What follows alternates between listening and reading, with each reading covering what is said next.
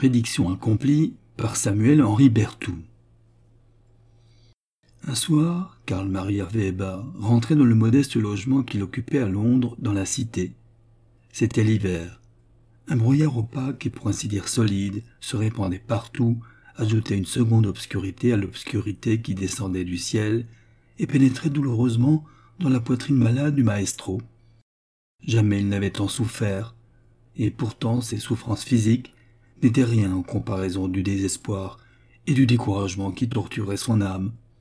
En effet, mille obstacles, hydres sans cesse vaincus et sans cesse renaissantes, s'opposaient à la représentation de son opéra, retardaient de plus en plus le jour qui devait mettre un terme à l'état voisin de la misère dans lequel il se trouvait, et l'empêchaient de croire lui-même aux consolations et aux espérances qu'il ne cessait d'envoyer à sa pauvre femme. Sa pauvre femme qui l'attendait là-bas en Allemagne et qui ne devait plus, hélas, le revoir. Car le chagrin achevait l'œuvre commencée par la maladie. Chaque jour rendait plus faible et plus pâle l'auteur du Freischütz. Il comprenait toute la gravité de son état. Pour vivre, pour résister quelques mois encore, il aurait fallu quitter ce funeste climat et aller demander à l'Italie un air moins chargé de brouillard, un ciel bleu avec un soleil. Mais la nécessité le tenait captif à Londres, comme dans ces vieilles ballades gravées par Albert Dürer et nommées la danse macabre, un squelette hideux passait son bras décharné autour du sien, sans que l'infortuné pût échapper à la fatale étreinte. Il traversait donc la cité pour entrer à son logis, sa tête brûlait, sa poitrine était déchirée. Il ne lui restait ni un vestige d'espoir, ni une chance de salut. Le front penché, les bras pendants, le visage livide, le pas précipité, il marchait, étranger à ce qui se passait autour de lui. Quand tout ce cadavre sembla reprendre de l'existence, ses traits s'animèrent, son œil étincela, une rougeur brûlante couvrit ses joues, sur lesquelles une larme était tombée. C'est un ange. C'est la voix d'un ange, s'écria-t-il et il courut vers la fenêtre d'une maison une petite fille, blonde en effet comme les chérubins du ciel, chantait avec des accents naïfs et d'une pureté merveilleuse un de ces airs nationaux que la vieille Écosse a transmis à l'Angleterre. L'enfant sourit à l'enthousiaste, releva de ses mains mignonnes les beaux cheveux qui tombaient sur ses épaules décolletées, et tendit ses petits bras nus à l'étranger qui le répétait Vous êtes un ange, et vous chantez comme les anges. Puis il entra dans cette maison, puis il serra l'enfant dans ses bras, puis, honteux de son enthousiasme, il s'excusa près de la mère de la petite chanteuse. Sa mère, heureuse, attendrie et fière, car elle connaissait le nom glorieux de celui qui venait d'asseoir sur ses genoux la blanche et charmante créature. Il faut cultiver avec reconnaissance le don céleste que Dieu a mis en cet enfant, dit-il à la mère, un jour, mille voix lui crieront, mille mains prouveront par leurs applaudissements ce que je lui présage aujourd'hui. Vous serez une grande cantatrice. La mère sourit avec dédain, car riche, de haute naissance, entourée de toutes les jouissances du luxe, orgueilleuse de son nom aristocratique et de la grande fortune de son mari, Madame Hunt ne pouvait entendre, sans la répéter comme impossible, la prédiction de Weber. De Weber, qui devait revenir le lendemain et qui ne revint pas, car le lendemain il était assis au ciel entre Mozart et Gluck. Cependant, la voix du mourant ne se trompait point. Cependant ses paroles devaient s'accomplir en entier. À quinze années de là, une jeune femme blonde comme l'enfant de la cité, naïve et gracieuse comme elle, comme elle portant le doux nom d'Anna, chantait à Clermont dans les salons de M. de Barante et Hounslow l'interrompait pour répéter les paroles de Weber. Vous chantez comme les anges du ciel.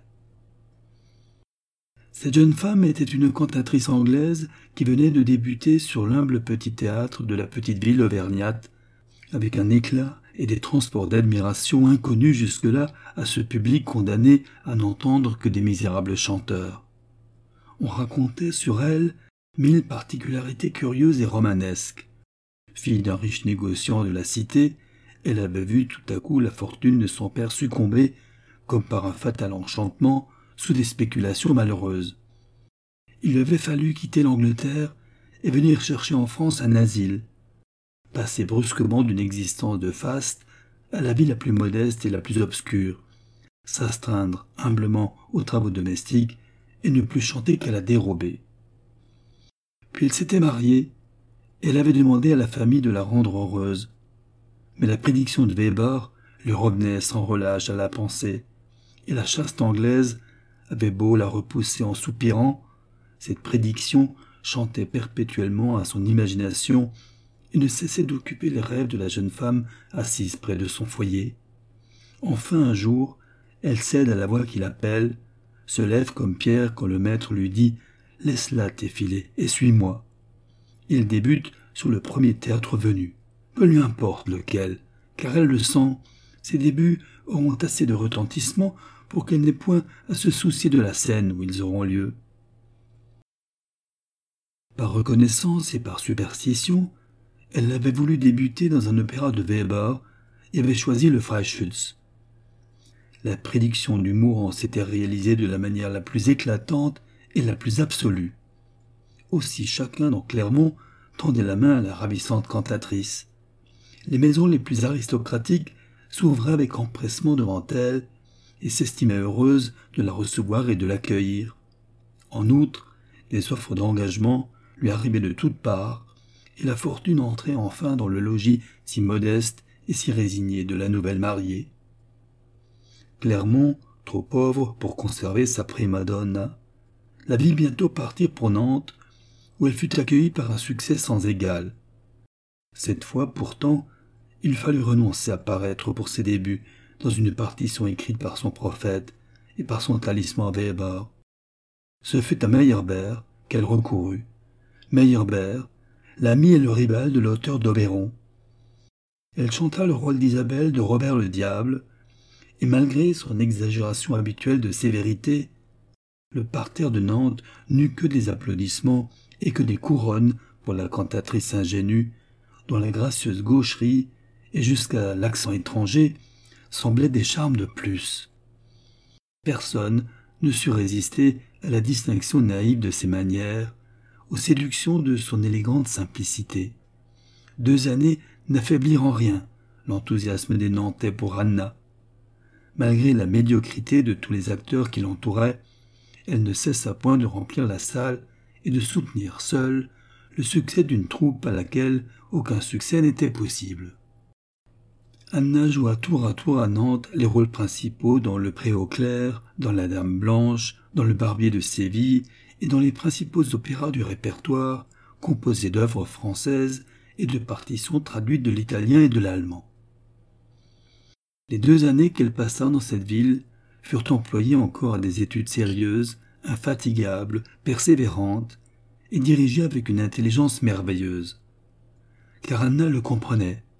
Rester en province plus longtemps, c'était borner et compromettre son avenir. Il lui fallait désormais l'Italie, avec son ciel clément et pur, qui donne et qui développe le trésor mystérieux de la voix. L'Italie, avec sa langue musicale et ses maestrés, qui savent si bien faire chanter. Anna allait donc partir pour Naples, quand M. Anténor Joly vint à elle et montra Paris à la prima donna. Paris où elle trouverait des rivales tels que la Grisi, la Persiani, tels que Madame d'Amoreau, Paris où l'attendait un public habitué tour à tour aux merveilleux accents des pastas et des Mainviel, des Malibran et des Cornélie Falcon. Paris enfin où elle aurait Bordogny pour maître. Elle n'hésita plus, quitta Nantes, renonça pour quelque temps encore du moins à l'Italie, et vint débuter sur le théâtre de la Renaissance après quatre ou cinq mois d'études faites sous la direction du professeur auquel madame Damoreau doit son admirable méthode débuter à Paris. C'était là une épreuve plus solennelle, plus grave, plus redoutable que toutes celles dont la jeune prima donna avait déjà triomphé. Au jugement de première instance et de la Cour royale allait succéder l'arrêt sans appel de la Cour suprême. L'épreuve a réussi splendidement. Anna Tillon a pris place au premier rang de nos cantatrices, rang qui deviennent de jour en jour, hélas, plus éclairci. Car Madame Cinti d'Amoro se tait, et peut-être Cornélie Falcon ne chantera plus jamais. Non pas que Madame Tillon soit sans défaut et son talent d'une perfection accomplie, à Dieu ne plaise. Sa voix pure, franche, légère, accentuée, étendue, manque encore un peu de méthode et n'est point encore assise irrévocablement. Il reste en elle de vagues traces d'une écolière, mais d'une écolière remarquable. Enfin, avec bien de la sévérité, on retrouve dans son accentuation quelques traces de l'anglaise et de la provinciale. Dieu et Bordeaux y aidant, tout cela disparaîtra. Comme actrice, Anne Natillon se laisse aller à une spontanéité d'inspiration fort remarquable. Elle dit avec une rare intelligence, exprime avec finesse et chaleur, et ne joue presque jamais deux fois un rôle sans la nuancer avec une intelligente variété. Le léger britannisme, qui colore sa prononciation, ne manque point jusqu'ici d'une sorte de charme étrange et donne à Lady Melville cette grâce exotique si délicieusement répandue par Paul Courrier dans sa traduction de l'adorable roman de Langus. Et puis, que ne pardonne-t-on pas à une prima donna si blonde, si belle et si jeune, si jeune surtout, qui possède sans précieuses qualités et sans précieux défauts, qui promet d'acquérir tout ce qui lui manque, et dont chaque soir atteste un progrès. Ainsi s'achève Prédiction accomplie par Samuel Henri Berthoud.